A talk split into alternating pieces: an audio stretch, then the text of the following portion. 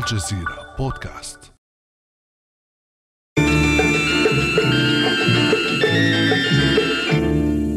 ما أحلى أن نعيش في خير وسلام. في خير وسلام. ما أحلى أن نكون في حب ووئام. على مثل هذه الأنغام والكلمات الغارقة في قيم السلم والخير تربت الكثير من الأجيال على أمل العيش في عالم بلا صراعات ولا حروب. لكن الإنسان بأنانيته ونزعات الشر بداخله كثيرا ما يجنح نحو القوة لتحقيق مصالحه. والدول مثلها مثل الأفراد تسعى لبلوغ أهدافها عن طريق القوة القوة العسكرية. وليس هجوم روسيا على أوكرانيا سوى أحد هذه التجليات. Народные республики Донбасса обратились к России с просьбой о помощи. В связи с этим طلبت جمهورية دونباس الشعبية المساعدة من روسيا ولهذا وبموجب المادة الحادية والخمسين في القسم السابع من ميثاق الأمم المتحدة وبموافقة مجلس الدولة الفيدرالي الروسي ووفقا لمعاهدات الصداقة والمساعدة مع جمهورية لوغانسك الشعبية التي صادق عليها البرلمان الروسي في الثاني عشر من شباط قررت إجراء عملية عسكرية خاصة بهدف حماية الأشخاص الذين تعرضوا للتنمر والإبادة الجماعية على يد نظام كييف لنحو ثمان سنوات. وبالنسبة للكثير من المفكرين والمنظرين تبقى الحرب أو القوة العسكرية تبقى الوسيلة الوحيدة لحل الخلافات بين القوى الدولية. فهل أعادت حرب روسيا على أوكرانيا الروح لمنطق القوة في حل الخلافات بين الدول؟ وهل انتهت مبادئ التعاون الدولي والنهج الدبلوماسي المتبادل في العلاقات الدولية؟ وكيف سيكون شكل الصراعات في العالم بعد هذه الحرب؟ بعد أمس من الجزيرة بودكاست أنا خديجة بن جنة.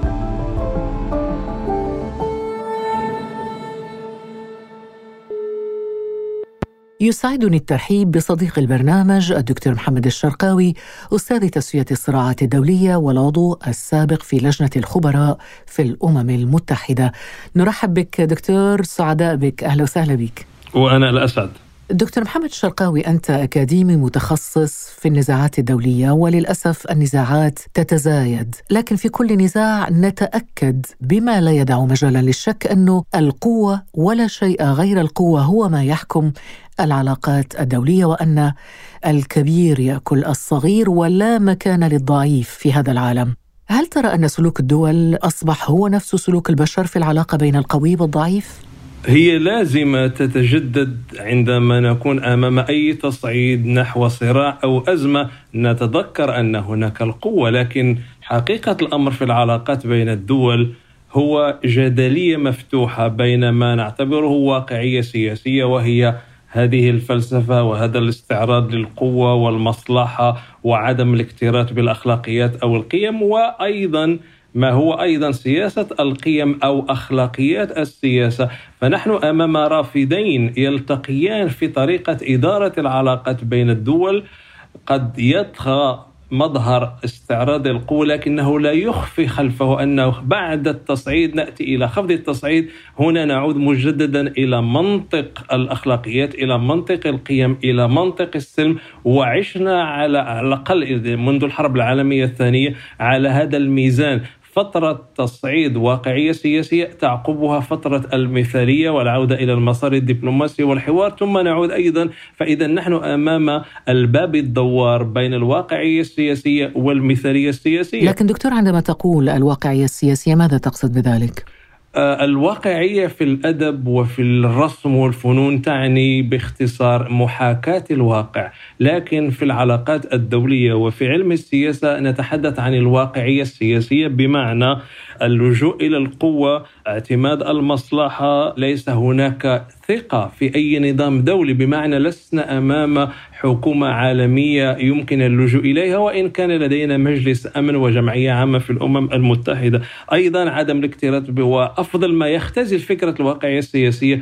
قوله شهيرة للمؤرخ الإغريقي ثوسيديد يعني في القرن الخامس قبل الميلاد أيام الحرب الشرسة بين أثينا وسبارتا وما أصبح في ادبيات الواقعيه السياسية يعرف بحوار ميلوس أو the Melian dialogue يقول آه، هذا المؤرخ للقوي أن يفرض ما يريد وعلى الضعيف أن يتحمل ما يستطيع. طيب نحن أمام نظريتين الواقعية السياسية والمثالية السياسية وكي نبسط ربما المصطلحات أكثر. الواقعية السياسية تقوم على استعراض القوة والمثالية السياسية تقوم على الأخلاقيات ونشر السلم وغير ذلك. طبعا المثال الأقرب إلينا الآن دكتور محمد الشرقاوي هو حرب روسيا على أوكرانيا. هل الواقعية السياسية هنا أو استعراض القوة في هذه الحالة يأتي بعد استنفاذ كل الوسائل السلمية؟ إذا حاولنا أن نسقط هاتين النظريتين على الموقف الراهن الآن بين روسيا وأوكرانيا والغرب أرى أنه لم نصل في إدارتنا لما قبل الغزو لم نصل إلى مرحلة المثالية السياسية. بمعنى وإن كانت هناك منصات دبلوماسية هناك لقاءات بين بايدن وبوتين وزيارات لماكرون وشولز ووزراء خارجية ودفاع ألمانيا وبريطانيا إلى الكرملين.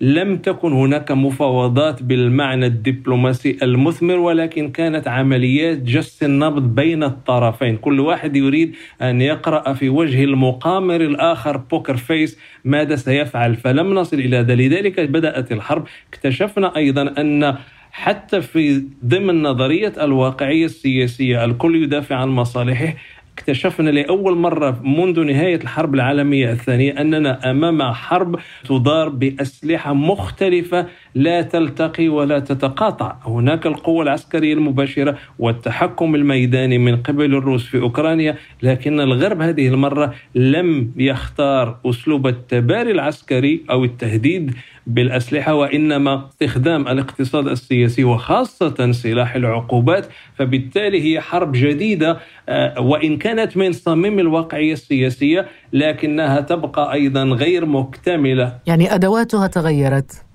بالضبط والآن استمرار الحرب وستبقى معنا لفترة طويلة لأشهر ولسنة وسنتين بسبب أن سلاحي الطرفين لا يلتقيان فلا يمكن أن نتنبأ بحسم بمعنى حتى فرضية الواقعية السياسي بأنه ما يسمى بالمعادلة الصفرية زيرو صم خاسر رابح لن نصل نعم. إليها طيب إحنا لو بسطنا المفهوم استعراض القوة يعني أن يأكل الكبير الصغير والقوي الضعيف في هذه الحالة في حالة الحرب الروسية على أوكرانيا هل يبدو الوضع هكذا أم أن روسيا استفزت وبالتالي لم يكن أمامها أي شيء آخر إلا استعراض واستخدام القوة؟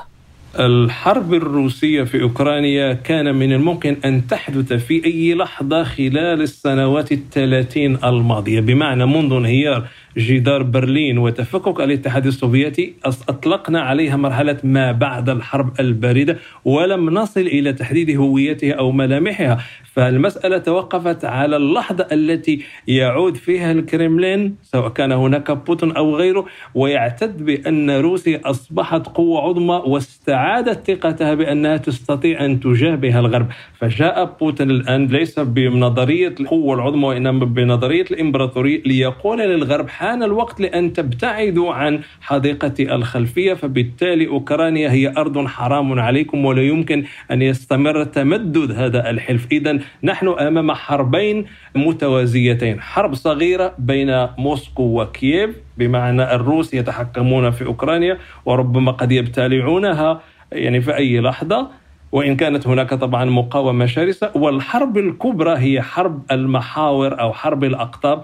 القطب الروسي الآن الذي يعتد بأنه يتشكل من روسيا ومن بيلاروسيا ومن أوكرانيا. هذه هي الفلسفة التي ينطلق منها بوتين في الكرملين. مقابل الحلف الذي اعتقد أنه كسب المرحلة أو كما قال فوكوياما هناك نهاية التاريخ وبالتالي بداية مرحلة جديدة فقط لتفوق الغرب بزعامة الولايات المتحدة طيب هذه الحرب الباردة أصبحت الآن حربا ساخنة ولم لم تبقى باردة هذه الحرب الساخنة يفترض أن يكون هناك شيء اسمه المجتمع الدولي يحتوي ويبرد هذه الحرب الساخنة أين هو المجتمع الدولي؟ أنت تضعين آه، أصبعك على الجرح الدامي لماذا؟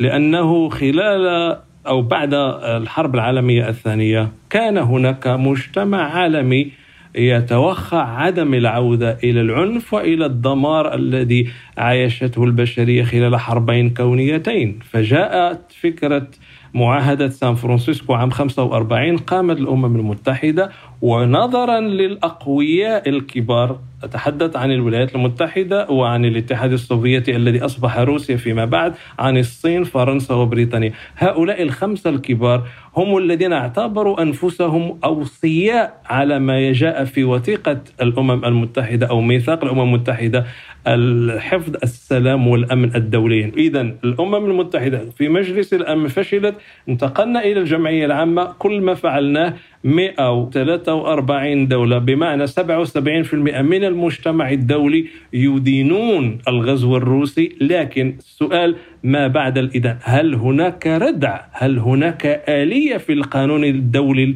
الإنساني أو القانون الذي يمكن أن نعتد به فالآن نكتشف أننا أيضا ربما نحتاج لإعادة النظر في تركيبة مجلس الأمن وأن القوة لا ينبغي أن تبقى هي وحدة التحليل. المشكلة أن افترضنا أن مجلس الأمن هو المنصة السياسية ذات الحكمة وبعد النظر لحل الصراعات وإدارة الأزمات بشكل إيجابي. الآن بين الأزمة السورية والأزمة الأوكرانية يتحول هذا المجلس إلى حلبة ملاكمة والقوي يفرض ما يريد والبقية عليهم أن يتعايشوا مع الأمر الواقع.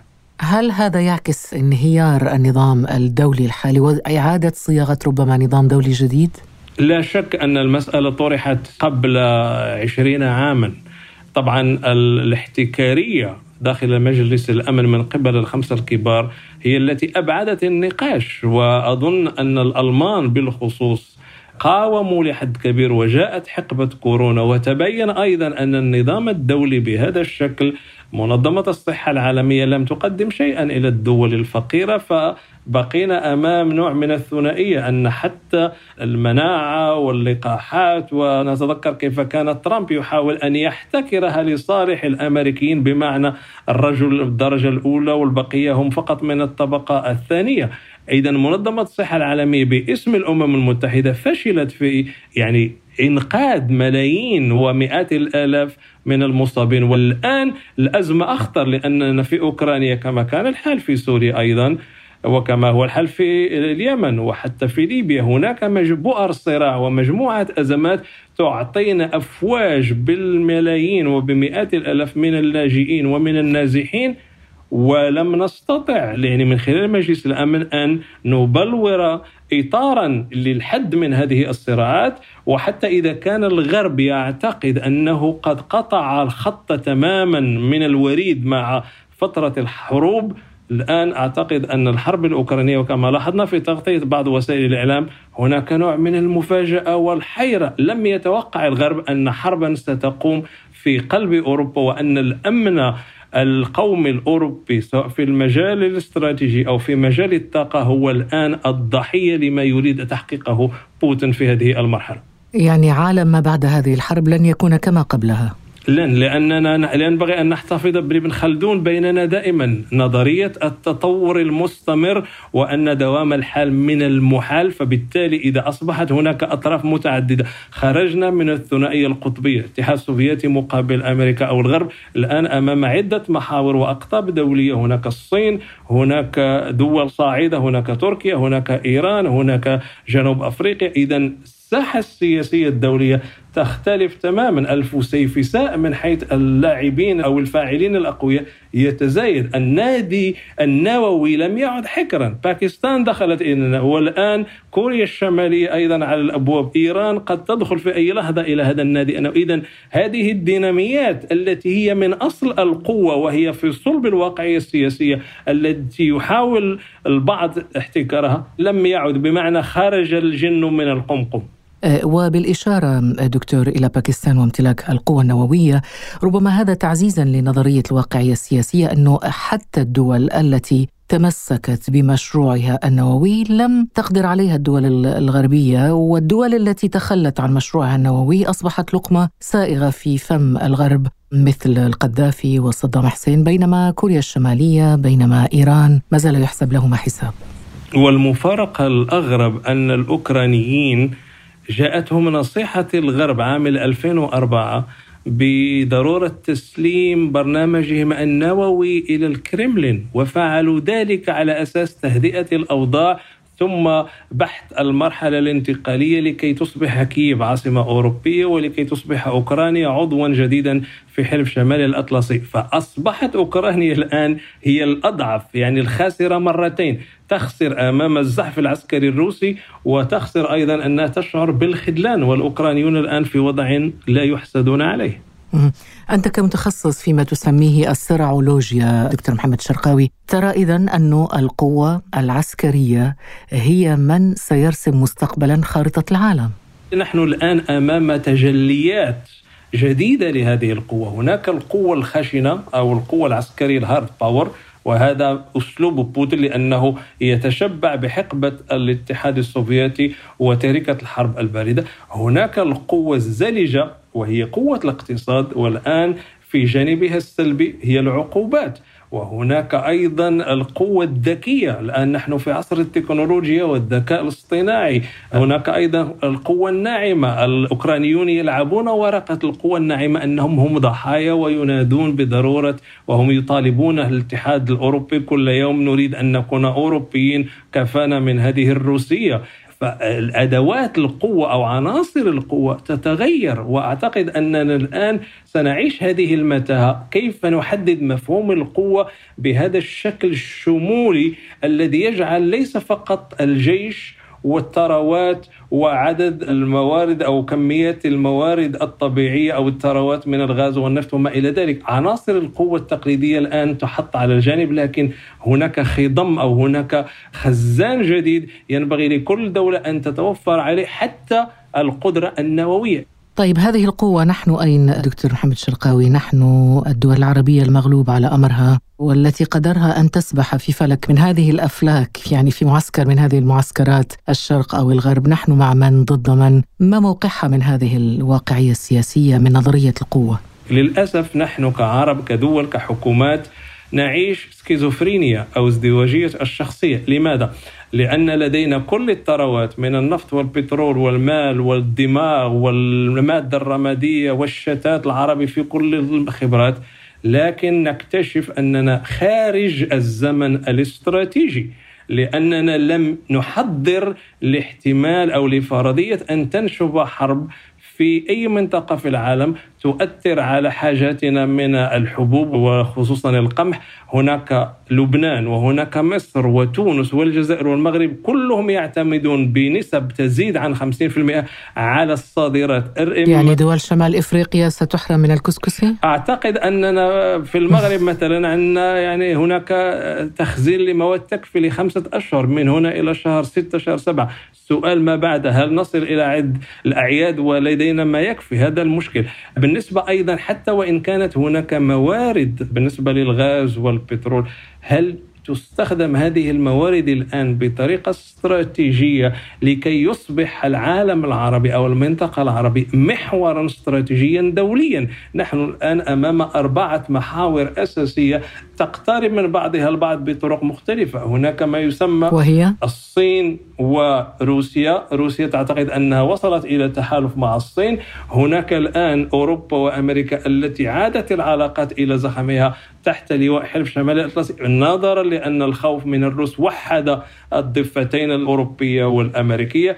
نحن كعرب 400 مليون نسبة كبيرة بين قارتين وعلى امتداد جنوب المتوسط لا أرى أننا فعلا فاعلون ولكن لازلنا مفعولين بهم بمعنى ننتظر أين تنتهي المعركة وكيف سوف نحضر ليست لدينا رؤية استشرافية لنعرف مآل هذه المرحلة قبل أن تصل بعام ولا أجد حقيقة حتى في مراكز الأبحاث العربية في شمال أفريقيا في الشرق الأوسط وحتى في الخليج. لم أجد دراسة تقوم على فرضية إذا وقعت حرب معينة في قارة أخرى كيف نحضر أنفسنا ونحضر جيوبنا ونحضر خزاناتنا ونحضر أمننا الغذائي حتى لا نسقط في الشرك. الآن نحن يعني لا نعرف حتى عندما تأتي الفرص باسم الواقعية السياسية. إذا كان العرب يريدون مصلحتهم هناك الآن مصلحة مفتوحة. كيف يديرونها وكيف ينتزعون نوع من الاعتراف وكيف يصبح وهي حاجة العالم إلى الطاقة الموجودة في العالم العربي. لا شك أن القوة ليست فيما تملك القوة هي الانطباع الذي تثيره أنت في عيون الأطراف الأخرى. هذه هي حقيقة القوة. فنحن الآن بعيدون عن العصر النووي بعيدون عن العصر الاستراتيجي وفقط نبقى في مربع ردة الفعل. لا نستطيع أن نصنع الفعل في هذه المرحلة. وإن كانت أمريكا مثلا تطلب من دول الخليج المساعدة في إسعاف الأوروبيين بكميات من الغاز الطبيعي بزيادة ضخ النفط يعني فرصة ذهبية. لكن للأسف عدم القدرة على الاستشراف والتخطيط لخمس سنوات وعشر سنوات إلى الأمام يجعلنا فقط أن نكتشف أن هناك أزمة يعني نفرك شعرات رأسنا ونحاول أن نفهم أولا والبعض منا حتى بعض النخب السياسية في عالمنا العربي ويؤسفني أن أقول هذا. بعض النخب السياسية في العواصم العربية لا تزال تقرأ الأزمة الأوكرانية بمنظور عام الستين والسبعين بمعنى ماضوية الحرب الباردة وسياسة الوفاق بين الاتحاد السوفيتي والولايات المتحدة. جميل. أنت تتحدث وأنا أسجل مصطلحات دكتور شرقاوي. تفضل. لا كثير عندي. كثير ماضوية والعلائقية والعصر الاستراتيجي والديناميات الاستراتيجية. يعني هذا كله مهم لتحليل منطق القوة الذي يسير عليه أو به العالم وهي مصطلحات أكاديمية. وإن كانت تبدو نخبوية ولكن حاولنا أن نبسط قدر الإمكان هذا الموضوع المعقد. شكرا جزيلا لك الدكتور محمد الشرقاوي أستاذ تسوية الصراعات الدولية والعضو السابق في لجنة الخبراء في الأمم المتحدة. شكرا لك. شكرا جزيلا. كان هذا بعد أمس.